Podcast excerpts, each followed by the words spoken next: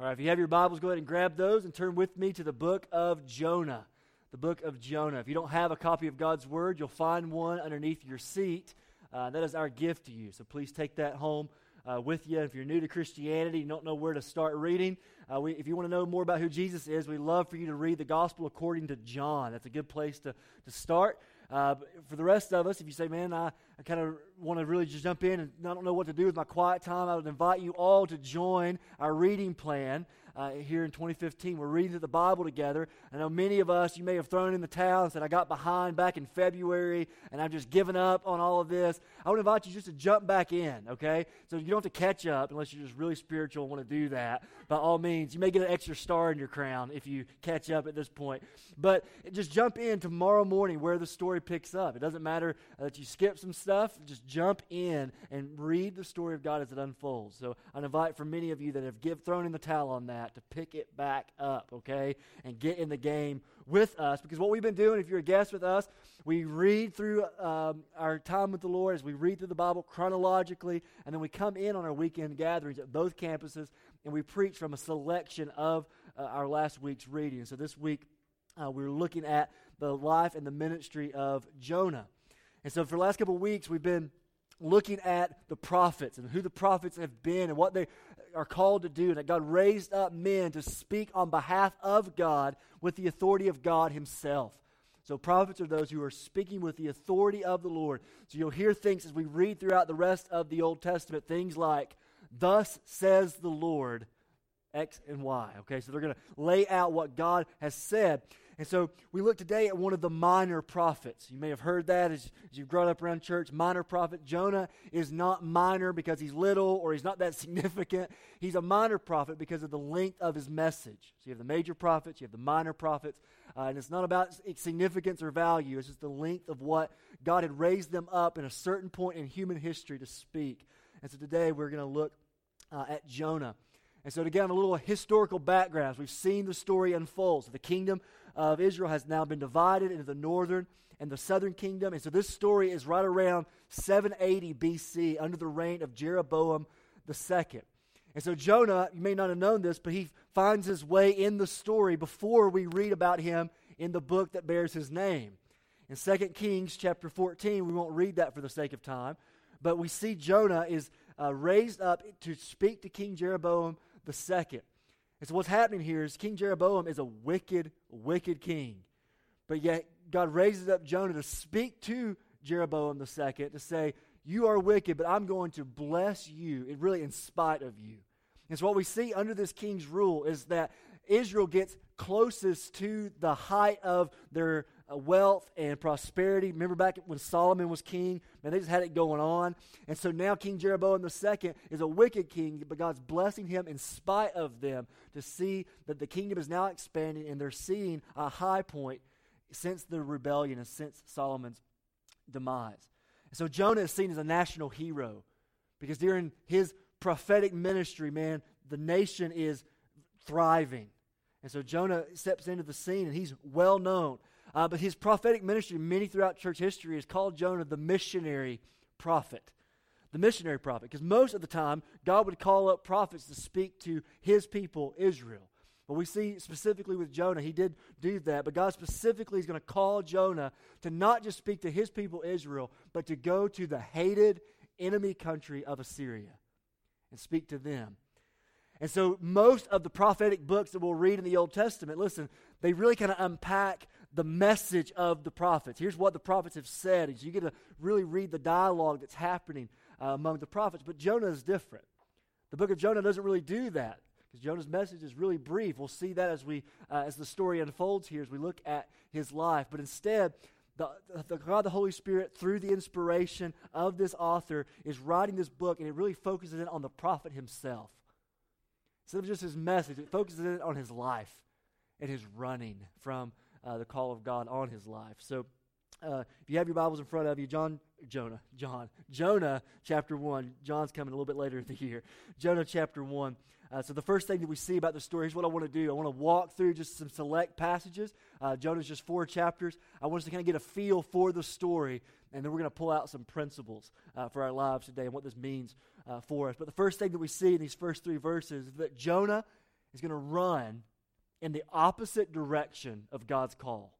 Let's read it together. Verse 1. Hear the word of the Lord. It says, Now the word of the Lord came to Jonah, the son of Amittai, saying, Arise, go to Nineveh, that great city, and call out against it, for their evil has come up before me. So, pretty clear, right? God's told Jonah, I want you to get up and I want you to say this to these people. And notice what he does in verse 3. But Jonah rose, he got that part right, to flee to Tarshish from the presence of the Lord. And this, in the way this is written in the original language, notice this, this, this use of the word down. He went down to Joppa and found a ship going to Tarshish. So he paid the fare and went down into it to go with them to Tarshish, away from the presence of the Lord. And so if we had a map, maybe if you got the maps in the back of the Bible, you can look this up. But God tells him to go to Nineveh, which is the capital city of Assyria. They're enemies, okay? And so he says, go to Assyria, so it would be up here, and he goes this way. All right, like, I mean, the exact opposite direction from where God told him to go. This is not just, oh man, I boarded the wrong ship, God, my bad. Like, it's willful rebellion. Like, he's going the opposite direction. You say, well, why? I mean, he's a prophet of God. Like, he's, he's speaking on behalf of God. He's hearing the word of the Lord. Why would he do this? Why would he run the exact opposite way that God told him to go? So, we've got to understand something about the people of Nineveh and the capital city here of Assyria. The Assyrians were known to be cruel. Okay, they were known for their brutality in war. They were known not just to conquer nations, but to destroy nations. Okay, they would make a spectacle of the people that they were conquering. And even though right now uh, the people of Israel are, are at peace, uh, Assyrians not, aren't really much of a threat right now. They are known to be, they are their enemies, and they are cruel and unreasonable and they are fearful and, and one of the most hated enemies of Israel of this day. They're hated. So, a hundred years later, as we read the story, Assyria is going to rise up and take captive the people of Israel, the northern kingdom. So, they are a foe of Israel, a big foe. And so, just put it in our modern day language. We read this and go, okay, Derick, I'm hearing you. But this is what the equivalent of our day would be if God looked at you today and said, Arise, get up, and go to the Middle East. And I want you to speak a word to ISIS. I mean, it's, it's that level. That, that weighs a little heavier on us, doesn't it? Like, what would be your response to that? But God, don't you see what they're doing to people like us? They're, they're brutal, and I would rather see your judgment on them. I, I don't want to see their repentance. I, I want to see them die.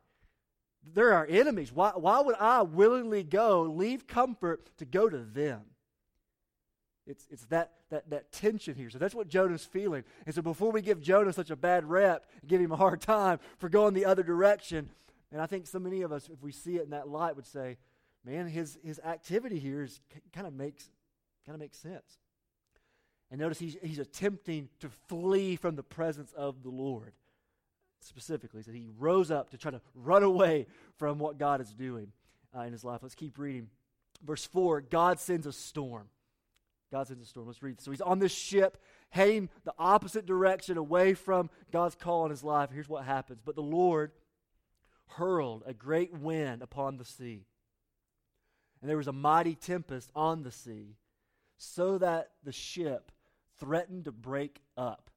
So, here's kind of what's going on. These pagan sailors that he's on this ship with are afraid for their lives. And if, we if we had time to read the narrative, they're going, this is not just any kind of storm. We're professional sailors, but something's going on here that's just otherworldly. There's a God that's that's not been appeased. There's a God out here that's been very angered. And so all of these men began to just pray to their own God and say, God, if we've messed this up, like I mean, we're sorry, don't kill us. And Jonah is down at the bottom of the boat asleep. And after they cast lots, they come to Jonah and say, Jonah, this is you. You're the one that's running from your God, the God of the Hebrews. What is going on? And he, so he volunteers himself. He says, It is me. I'm a Hebrew. Just throw me overboard. I'm the one that's causing this storm. Get me off this ship. So they throw Jonah uh, overboard. And so, this picture that Jonah is now going down to the bottom of the sea, uh, really to his peril.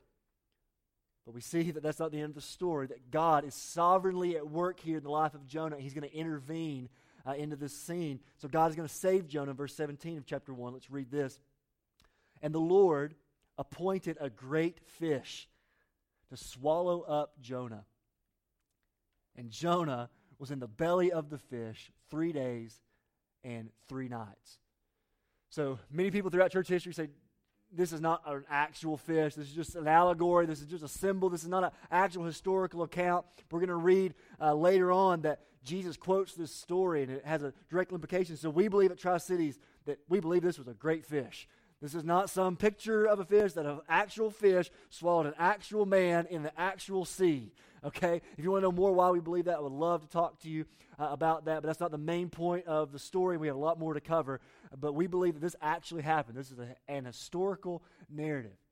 So you say, okay, so Jonah is going down to the bottom of the sea, and this big fish swallows him up. How is that God saving him? It doesn't seem like mercy, but it is mercy. God is pursuing his prophet. Remember, he's running from God. And he's chasing him down to say, I have a, a, a, a pursuit in your life. I'm doing something in your life, Jonah. So let's keep reading. Let's Jump over to chapter 2 with me in verse 9. So that he's three days, three nights in the belly of this big fish, and that Jonah begins to cry out to God begins to change his tone a little bit, begins to, to pray to God. And let's read uh, just a, a, portion of his prayer. You can read chapter 2 later on this afternoon if you want to read it in its entirety. But here's the end of the prayer, verse 9. Jonah prays, But I, with the voice of thanksgiving, will sacrifice to you, talking to God, what I have vowed, I will pay.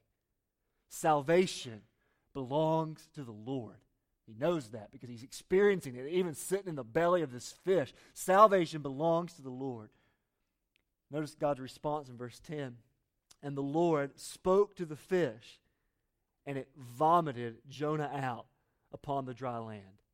It's one of my favorite verses of the Bible. That's awesome.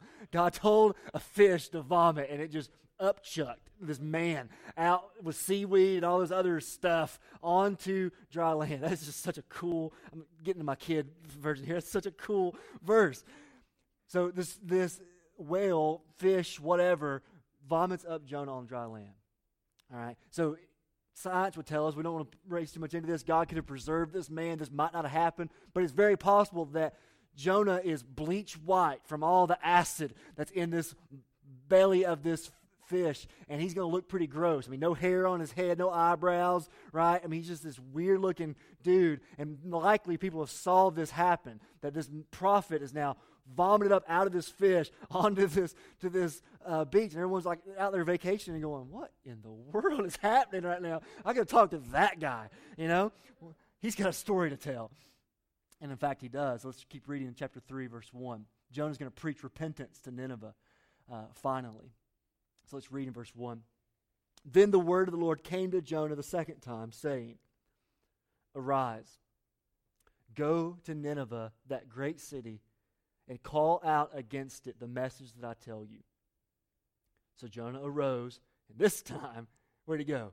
He went to Nineveh. He ain't running no mo, okay? According to the word of the Lord. Now, Nineveh was an exceedingly great city, three days' journey in breadth. So it was a massive met, uh, metropolitan kind of area, Jonah began to go into the city, going a day's journey in, and he called out. Here's the message, okay? Yet 40 days, and Nineveh shall be overthrown. That's the summary of his message. 40 days, and there's destruction coming to you.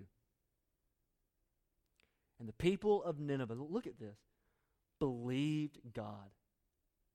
They called for a fast and put on sackcloth, from the greatest of them to the least of them. When God saw what they did, how they turned from their evil way, verse 10, God relented of the disaster that he had said he would do to them. And he did not do it. Man, what a what a picture. What what a, what a testimony of God's salvation to this wicked, wicked people. Destruction's coming. And you got to understand something about the city. This is such a cool little side note. Is that one of the main false gods of Nineveh was called, I'm going to butcher his name, but Akadin. You know, he was the God of, you know what he was the God of? The fish God. He was half man, half fish. And so here comes this man who's lived in the belly of a fish for three days and three nights, the fish prophet, if you will, going into the city of the fish God and says, Hey, the God of the Bible, the Hebrew God, Yahweh, is going to destroy you because of your wickedness in 40 days. And the, the, the response of that from the, from the king all the way down to the cattle says, We're going to repent. We're going to turn. We don't want to experience destruction, and we believe God. So let, let, me just say, any of us in this church, if we were to experience something like that, a move of God like that, that should be the cause of celebration, right? I mean, like a whole city is on their knees saying, We do not want to have destruction from this God. We believe the God of the Bible. That's cause for some celebration, right? That's not what we see happening in, Jonah. Let's read chapter 4. Notice Jonah's response verse 4, or chapter 4, verse 1. But it displeased Jonah exceedingly. Displeased him exceedingly. And he was angry.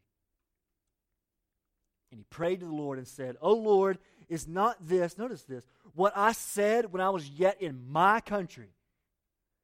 That is why I made haste to flee to Tarshish. So he's telling us his, his thought process. Why did he run in the first place? God, here's why, when I was in my country, why I ran the opposite direction. For I knew that you are a gracious God. And I knew that you were merciful and that you're slow to anger and you're abounding in steadfast love and relenting from disaster. I knew that's who you were. Therefore, now, O Lord, please take my life away from me. For it is better for me to die than to live. And the Lord said, Do you do well to be angry? It's a pretty penetrating question. So, this prophet of God is exceedingly angry that these people are repenting. he said, God, this is why I didn't come in the first place because I knew this would happen. So, he wasn't afraid of failure. Okay? He wasn't afraid of what they would do to him. He was afraid that if he did preach repentance, that they would actually repent. Because he knew that about the heart of God. I keep reading in chapter 4, verse 5. Jonah's more concerned about a plant than the people. So here's what he does. He, verse 5 he, Jonah went out of the city and sat to the east of the city and made a booth for himself there. He sat under it in the shade till he should see what would become of the city. So you got to get this picture. Jonah's up on a mountain and he's looking out over Nineveh and he's waiting for God to nuke them. He's like, I'm hoping that God changes his mind he destroys them. He's waiting to see what's going to happen to these people. Verse 6. Now the Lord God appointed a plant and made it come up over Jonah that it might be a shade over his head to save him from his discomfort. So Jonah was exceedingly glad because of the plant. See the word picture? Before he was exceedingly uh, displeased, and now he's exceedingly glad over a plant. But when dawn came up the next day, God appointed a worm that attacked the plant so that it withered. When the sun rose, God appointed a scorching east wind, and the sun beat down on the head of Jonah so that he was faint. And he asked that he might die. Here Jonah is again. He was happy because he has a little plant, and now Jonah's ready to, to end it all again. And he says in verse 8, It is better for me to die than to live. Verse 9, but God said to Jonah, Do you do well to be angry for the plant?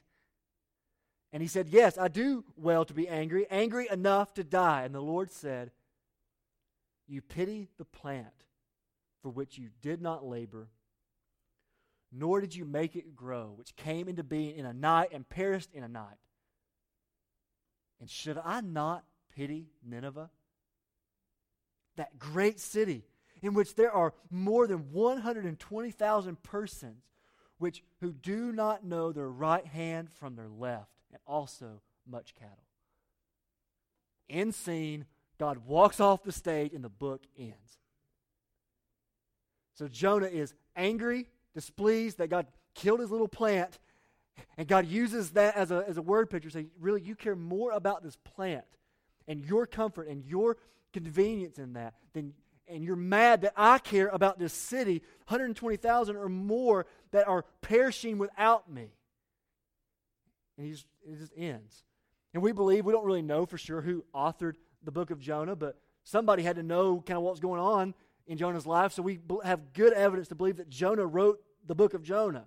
And so it's almost, he's writing this maybe, possibly as his confession to say, I'm going to tell you how it really went down. And I'm using this to show a, a picture to you that, man, eventually I, I, hope that we can see that Jonah came from this, but we have no indication to believe that he ever really got up from this sulking and this perspective, narrow perspective on his life. And the book just ends. Say, Praise the Lord, Derick. Thank you for that. That's really depressing. What are we supposed to do with this? You know? So, what I want to do for the time that I have remaining is ask a few questions. What do we learn about God from this story? Remember, this is revealed, um, revealed from God's word. This is from the mouth of God. So God's teaching us something about Himself. What do we know about God? What do we learn about Jonah? And what are some parallels that we can see from the life of Jonah that are in our lives as well um, today? So let's move through these quickly. Uh, here's what we learn about God. All right. God is sovereignly in control of all things. Sovereignly in control of all things. I don't know if you saw this p- story, but we don't have time to camp here. I wish I could. But we see that, listen, before you p- go too far on the other end, that people are responsible for their actions here, right? People are responsible. Jonah rebelled, he, he chose to do that. The sailors were fearful and they made decisions and with what they did to throw Jonah overboard. Nineveh rebelled and Nineveh chose to repent. Jonah chose to sulk and be mad at God, okay? All of these are decisions that people are making. But we see this theme that in those people responsible for their actions, but God is sovereignly in control. First, listen, over the nature. I want you to see down to the smallest of details. You, you guys remember that when we read through those? That God appointed the storm. Storm was a result of God's activity, that God did this, that God sent the fish. Fish, go swallow that man.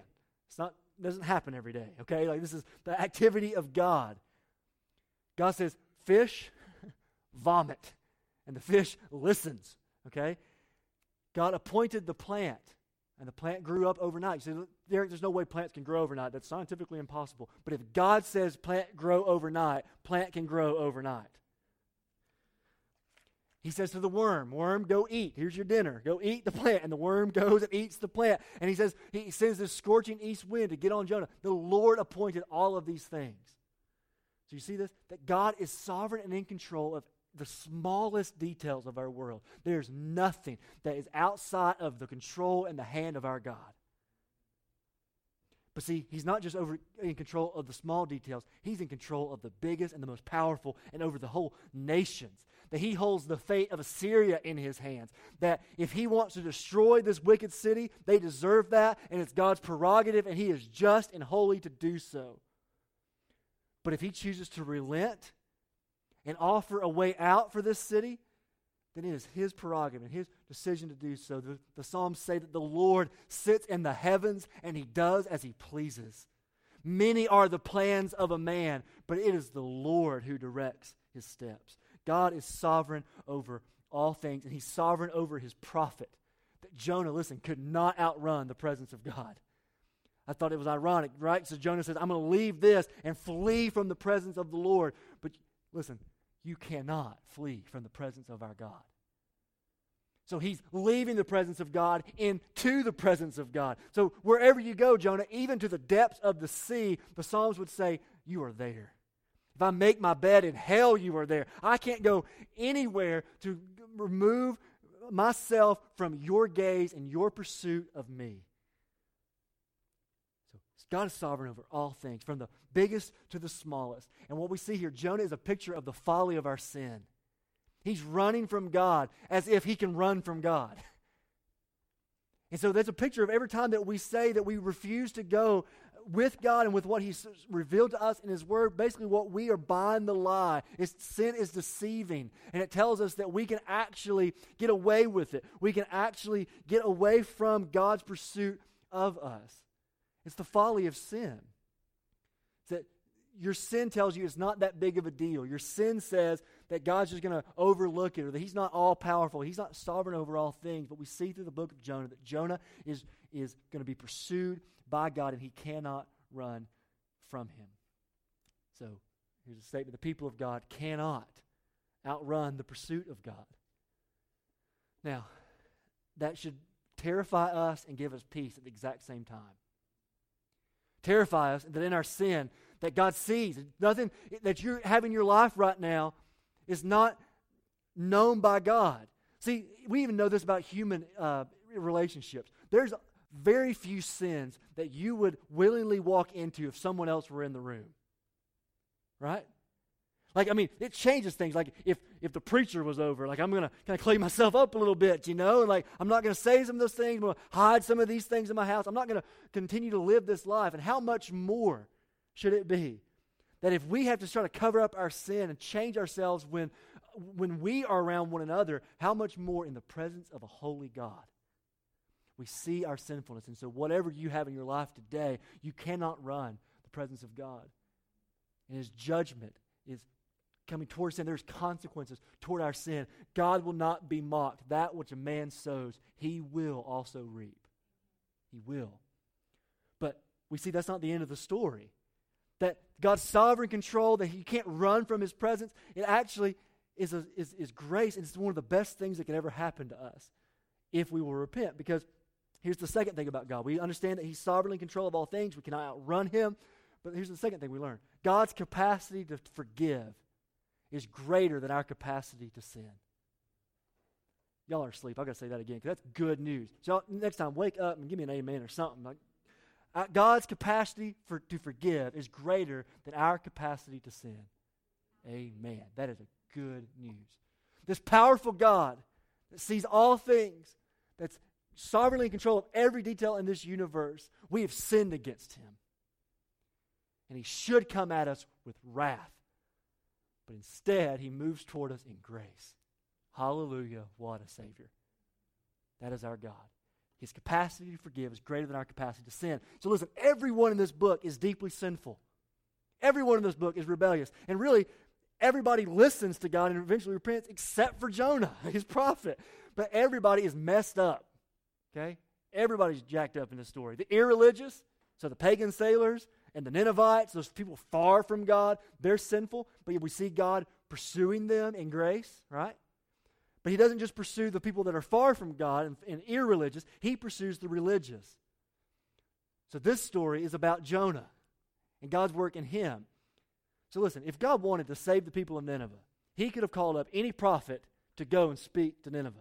So when Jonah run, ran, it could have been very easy of God to say, okay, Jonah, fine go rebel and just die floating down to the bottom of the, the sea, I'm going to raise up somebody else.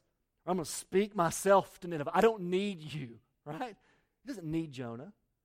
But yet, this story is about God working in his prophet. He's shaping his prophet just as much as he's reaching the city of Nineveh. That he's working in the religious, he's working in the man uh, of God to say, I'm shaping your heart, Jonah. I'm not going to let you run. I want to do something in you. So, God, listen, some of you need to hear that this morning. Where sin abounded, and all of us, I pray, would say, I have an abundance of sin in my life. Maybe it's religious sin. I've ran from God by keeping all the rules my whole life, or it's irreligious sin, and I've ran from God by breaking all the rules. What you're, you need to hear from the Word of God this morning is where your sin abounded, grace did much more abound. There's freedom in in surrender.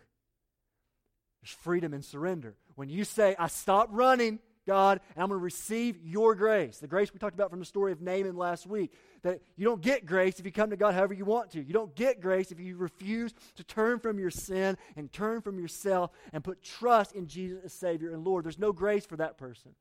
God says He resists the proud, but He gives grace to the who? The humble. The humble. So God's capacity to forgive you is greater than your capacity to sin if you will bow your knee and say, Lord, I repent. Here's the third thing we learn about God God loves his people for the sake of all people. He loves his people for the sake of all people. So God's activity in Jonah, listen, was not just about Jonah. God's activity in Jonah was about the enemy nations knowing him. He was doing this work in Jonah. Say, Jonah, you're taking my grace to them. And Jonah would have said, To them? And God's reply would have been, Yes, to them, to those people, to ISIS, to the most hated group that you can think of, the one that you're most fearful of, the one, to be quite honest, you would just assume and would not care very much if they just went to hell. I care about them. And I have a people. I have a work that I'm going to do. My glory is going to be made known there. He said, listen, this is the story of God unfolding. We've seen this from the very first few chapters of the Bible. Remember this back, way back when in Genesis chapter 12? When God called this man named Abraham. Can you guys remember Abraham? It's been a while, okay? But Abraham, God said, I'm going to bless you. Why? I'm going to bless you to be a blessing to the nations. So I'm going to make a people out of you, Abraham. It's going to be the people of Israel. But Israel's going to be a light to the nations. You're going to go to all peoples. So I'm going to do this work in you that I might display my glory through you to the ends of the world. It was the point of, the, of God's activity in the first person of Abraham that he's working in, in covenant. But listen, since that beginning, we've seen this inward trajectory of God's people. Instead of saying, okay, all these blessings, listen, we're getting somewhere that applies to us today. We're going to do this work. All the blessings that you are giving to me, Israel, Israel says, was meant to be extended to the nations. But instead, you know what they did? They took blessings for themselves, made it about them. With no regard for the people out there, they, they forgot their primary purpose to enjoy God, but to see Him enjoyed by every nation, every tribe, and every tongue, and every language, and every people group. And we see that even spread out into the New Testament. Okay? The Pharisees. Remember? Pharisees? They, they were the Jewish people, and they were so angry, so angry that Jesus, the Messiah, would come and give bread to the dogs. You guys remember those? Like, why would you go to the Gentiles? Why would you go to those people? It's always been that way. Peter and Cornelius in Acts chapter 10, if you guys remember that story, when the early church, Jesus is resurrected and he goes away, that God works in Peter's life to show him, listen, what I've called clean, do not call common. Like, it's about all nations knowing me, not just the Jewish people. And so he gave Peter this vision with Cornelius to see that, no, no, no, the gospel is to make its way first to Israel, but out to the uttermost parts of the world. We see another story in the life of Peter. Guys remember the story? I think it's in Galatians where he's eating with Gentile people, which was not a thing to do in the Jewish church. But he's eating with his Gentile brothers and sisters, eating a bacon sandwich, you know, like they weren't supposed to eat bacon in the Jews. And he's eating that. And then his Jewish people come in, his Jewish friends, and he leaves that table, his Gentile friends. And he goes and sits with the Jewish people. And the Jewish people are saying, hey, you're supposed to become, be like us. And Peter's like, yeah. And then Paul says in Galatians, listen, he says, he opposed Peter face to face and says, You're walking out of step with the gospel. Meaning, you're eating with these the, the, the nations, you're eating with people that are different than you and enjoying your liberties. But then when the Jewish people come in, you're pulling out and saying, No, no, no, you shouldn't be doing this. He says, You're walking out of step with the gospel. Why? Because the gospel is for all people. That's what Paul says, I'm not ashamed of the gospel. For it is the power of God for everyone who will believe. To the Jew first, but also to the Gentiles, to all nations. It's not just about the Jewish people. It's not just about people who are like us. God's plan, I could keep going, but I won't. I'll spare you. God's plan is for the nations to know Him. And yet, God's people have always had this inward bent to say, God, you're blessing me for me, or you're blessing me for people who are like me when God's heart is for all people to know Him. And God, it's no different today. It's no different today. So if you'll allow me, let me step on some toes uh, in the room. I'm stepping on my own. Maybe we've said things like this. I don't know why we should go to the nations when there are people in our backyard who need Jesus. Right? And to that I say, yes, people in our backyard know, need Jesus. That's why we're in this room. Amen? Like, Tri Cities believes in multiplication. That's why we're here. We care about Johnson City. We care about this region. We care about the, these people knowing who God is. But listen, it's not an either or, it's a both and. We cannot sit here and say, we cannot use our reaching this region to be an excuse to not obey God and His heart for all regions. Because His heart is for the nations. So as we are being faithful here, we must not just let it be just about here. We must say our faithfulness here should compel us to go to the ends of the earth with the gospel because that is what God is doing in the world. And maybe we would even be a little more blatantly, even racist or blatantly against this and say, you know what? All those people over there, I would rather God just nuke them. I've had that conversation with people, not at this church, but in the church. I would rather God just destroy our enemies, much less go and spread the gospel to them and love them. But I, I, I, recall the words of Jesus, and this is heavy this morning, but listen, Jesus does not just say love one another, he says love your enemies.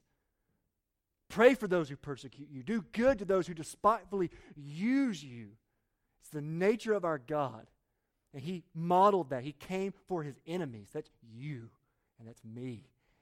Died in our place. And He did. He took responsibility for something that was not His fault, so that we could have access to Him again. God's heart, listen, is for not just people who are like us, but He's for the nations. So, very quickly, what can we learn about Jonah? and learn about ourselves. So that's who God is.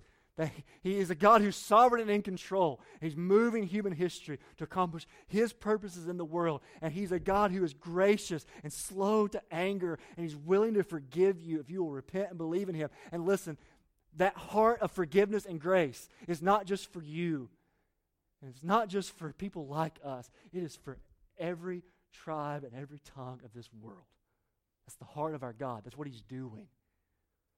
So here's what we need to learn from ourselves we can fail to connect the mercy of God in our lives with the mission of God in the world. We can fail to connect this mercy that we've experienced, who we know to be true about God, and the mission of God, what He's doing in the world. That can happen in this room. And I would argue that it probably is happening in all of our hearts. And we've got to ask, Lord, how are you doing this? How have I failed to connect what you've done in my life with what you're doing in the world around me, in the lives of other people. See, Jonah refused to go to Nineveh. I've said this before, but I won't hit it again. Not because he was afraid of failure, because he knew God was sovereign and in control, and not because he was afraid of what would happen to them, but specifically because he knew the nature of God. He knew the character of God. He knew that he would forgive.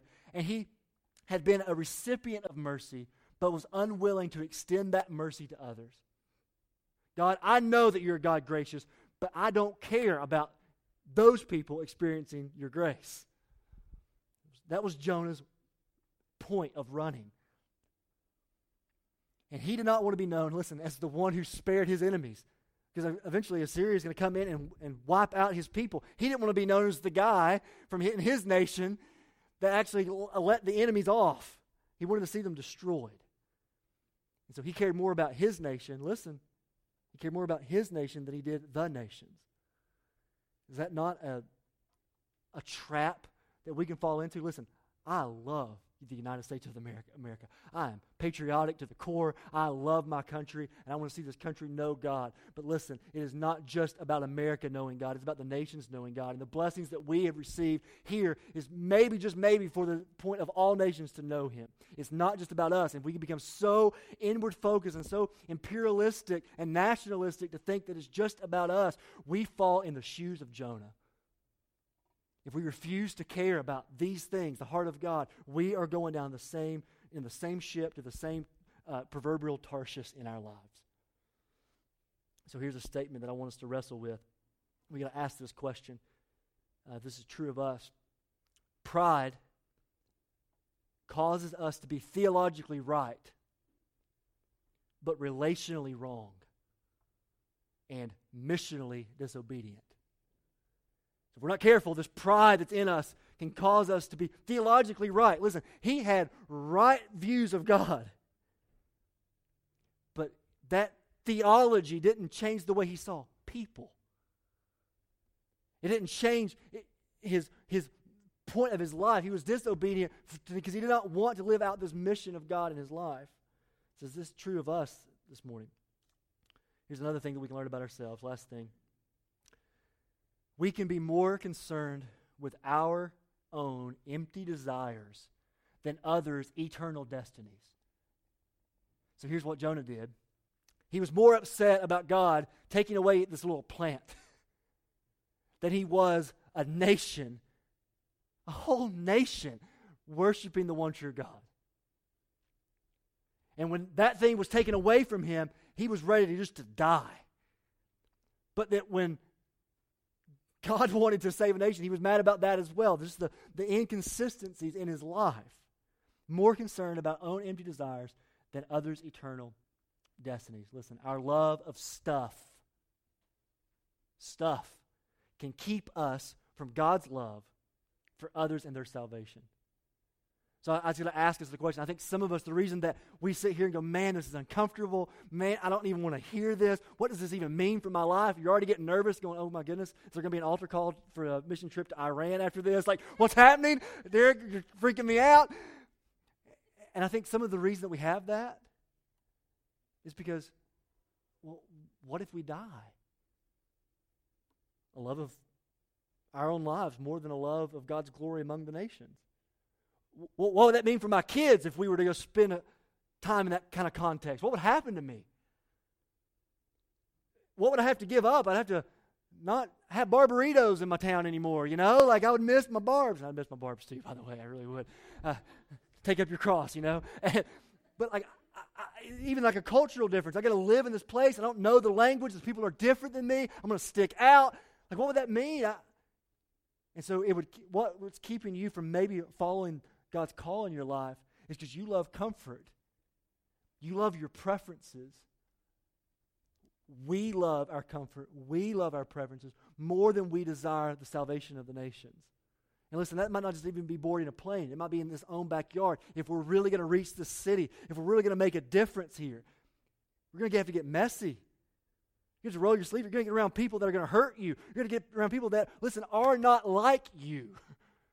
You got to willingly cross those barriers to see races and to see socioeconomic strata and to see preferences and political affiliations, all of these differences, all those walls torn down that we might know God and be one. And that what Christ has accomplished for us on the cross. It's going to take us to let go of some of our things and our comfort to enter into the mission that God's called us to. So, is this true of you? Is the reason, so are you engaging the nations? Are you engaging people who are far from God right now? And if not, why? Why? You can be theologically right, but relationally and wrong and dis- missionally disobedient. And our love for stuff, I think, is a, is a reason that fuels it. So, in closing, what do we do? What do we do? We need Jesus right? This is not get up and try harder. This is not love people better and just, you know, just find it within yourself to be this kind of person and not be a Jonah to run from the presence of God and run from his mission among the nations. So what do we do? Well, here's a statement. Jesus is the true and better fulfillment of Jonah. The story fits into the overarching narrative. Let me just lay this out for you. Hang with me. This is beautiful. I'm going to read this. Jonah, here's the contrast between Jesus and Jonah. Jonah reluctantly goes to a sinful city filled with his enemies, and it results in being them being temporarily spared from God's wrath. Right? You think that's fair? But here's what Jesus does Jesus, God Himself, says, He's going to not just reluctantly go, but he's going to relentlessly come, not just to a city and not just to the world, but to the sinner's cross. He'll take their place. Listen, and not just for people that were kind of good but kind of messed up, but for his enemies. And he's going to come to a cross and take the place of his enemies that results not in temporary relief from destruction, but from eternal salvation of God's wrath. And not just for his people, but for all the nations. That Jesus has purchased for himself a people from every tribe and every tongue and every language and every people group. He accomplished that on the cross. And so Jesus himself refers back to Jonah. I'm going to read this. The words will be on the screen in Matthew 12.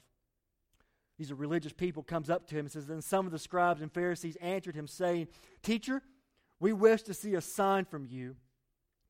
But he answered them, An evil and adulterous generation seeks for a sign, but no sign will be given to it except the sign of the prophet Jonah. For just as Jonah was three days and three nights in the belly of the great fish, so will the Son of Man be three days and three nights in the heart of the earth. The men of Nineveh will rise up at the judgment with this generation and condemn it, for they repented at the preaching of Jonah, and behold, something greater than Jonah is here. So, Derick, what, does that mean? What was going on? So here's what happened. The religious people, the, the religious Pharisees of that day were going to Jesus and said, If you're really the Messiah, show us a sign. Prove to us that you are who you say you are. And Jesus responds with, He said, Okay, I'll give you a sign. It's the sign of Jonah. You're like, Sign of Jonah. What do you mean, Jesus? He said, Okay, just as Jonah the prophet was three days and three nights in the belly of this fish, and listen, God miraculously rescued him, right? So I will go three days and three nights into the heart of the earth. I'm going to die. Why are you going to die, Jesus? I'm going to die in your place. I'm going to die for the salvation of all people. I'm going to die to bear the wrath that you deserve. That's why I'm going to die, and I'm going to be buried. But listen, three days later, just as Jonah was rescued by God from the heart of the belly of this fish, so I will be raised by God in resurrection. And that's your sign. If you want to know if I am who I say I am, Jesus says, is I will die and I will rise again. So if you're here and you don't know Jesus, listen, you got to do something with the resurrected Christ. It is a sign to us that if he is who he says he is and he rose from the dead, his command to you is to repent and believe in him. Repent and believe in him for the forgiveness of your sins, to be reconciled to him. But that also is the impetus for us to go just as, as much as for repent. This is the, the message that Jesus says, just as Jonah was three days and three nights in the heart of the fish, I was three days and three nights in the heart of the earth, and I rose again. And remember the Great Commission? We talk about it all the time around here. Matthew 28. You know how it starts? All authority has been given to me. Why? Because he's been resurrected. Go, therefore. In light of my resurrection, go, therefore, and make disciples of all nations. In light of the resurrected Christ, just as the word of God came to Jonah and says, Get up, go to Nineveh. So the command to us today, in light of the resurrected Christ, is for us to get up and go to the nations. It is, it's, it's the command. And there's clear parallels here. And we listen, we go with confidence because we know that He's already done the work and we're going to reap the harvest that Christ has purchased. We go because God is sovereign over all things, and so we go with confidence that He will forgive and save. If we are faithful to speak the gospel and call for a response, that God promises to save people if we will obey Him in this mission. He's promised us that. So may it never be said that we made excuses over obedience. May, may it say that we always die to ourselves so that others are made alive in God. May it never be said that this church, listen, that our lives are inconsistent with what we believe, our theology. I know I'm running over, but hang with me. Listen, do you believe this? The book of Romans, I invite you to just do a survey reading of that. Romans says this that everybody knows something about God, and they've rebelled against what they know. And the result of that rebellion is death. And no one can know unless they believe and confess that Jesus is Lord. There's no salvation apart from that. And he, he ends the book of Romans and says, How shall they believe in whom they have not heard? And how shall they hear unless someone tell them? And how shall they be told unless somebody is sent? That's what we believe. So may our lives never be inconsistent with what we believe about that. There's, that's the only hope. And may it never be said that we value plants more than we value souls. May our lives be characterized by this mission in the heart of God in the world. What if the grace of God in us is for the glory of God around us? If you'll bow with me, we're going to enter a time of response.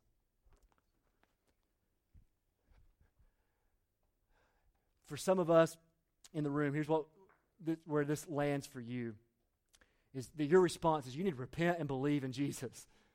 That this message of salvation is not just for the nations out there, but it's for you in here, that He is gracious to forgive you. So if you don't know what that looks like, we love to talk to you about what that means. Here's what, I want us to ask for. So hang, hang with me, church.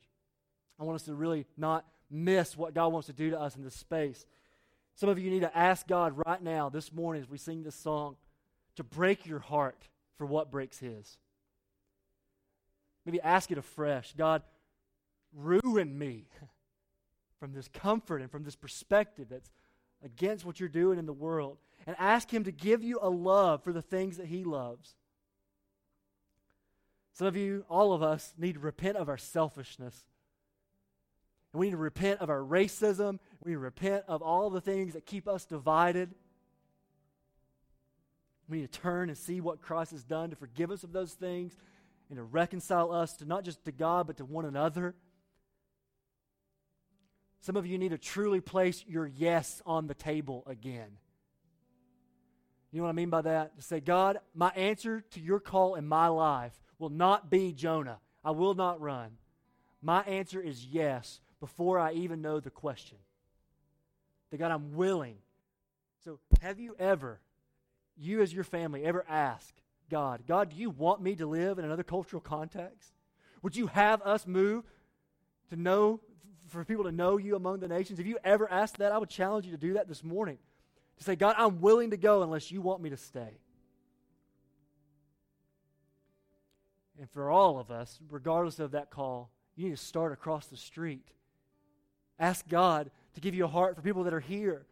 If you don't know, talk to Pastor Tim and talk to all that we're doing with our local missions and figure out how to get involved today. Get involved with our neighbors and our coworkers. Don't run from the call of God in your life. And all of us, I think, need to begin to pray desperately for the nations. Begin to pray that God would raise up people and harvesters to go and work in these unreached people groups, people who have yet to even hear the name of Jesus. Pray for them. Get resources like Operation World and the Joshua Project and begin to pray for these unreached nations. We need to start giving generously and sacrificially that we could be a church that is about this mission of God in the world. And some of us need to go long term. Maybe you've been running from that call. Maybe some of you just need to go on a midterm trip to spend a summer or a semester or a year. And maybe some is just a short term trip. So I want to go and be involved for a week or more and just see what God's doing among the nations. But, church, we have no excuse and we have no way out of caring about this. It's going to look differently for all of us. Not everyone's called to go, but we're all called to make disciples among the nations. So I'm asking you, I'm asking us as a family, let's figure out how. Let's be obedient to what God is doing in the world. And so we're going to sing this song that really this team has written uh, here at this church. And it's a prayer for ours. Lord, we will go. We will light up the world like a city on fire. And so as we sing this, I, I, as we sing this over you, let this be a time of reflection and, and prayer.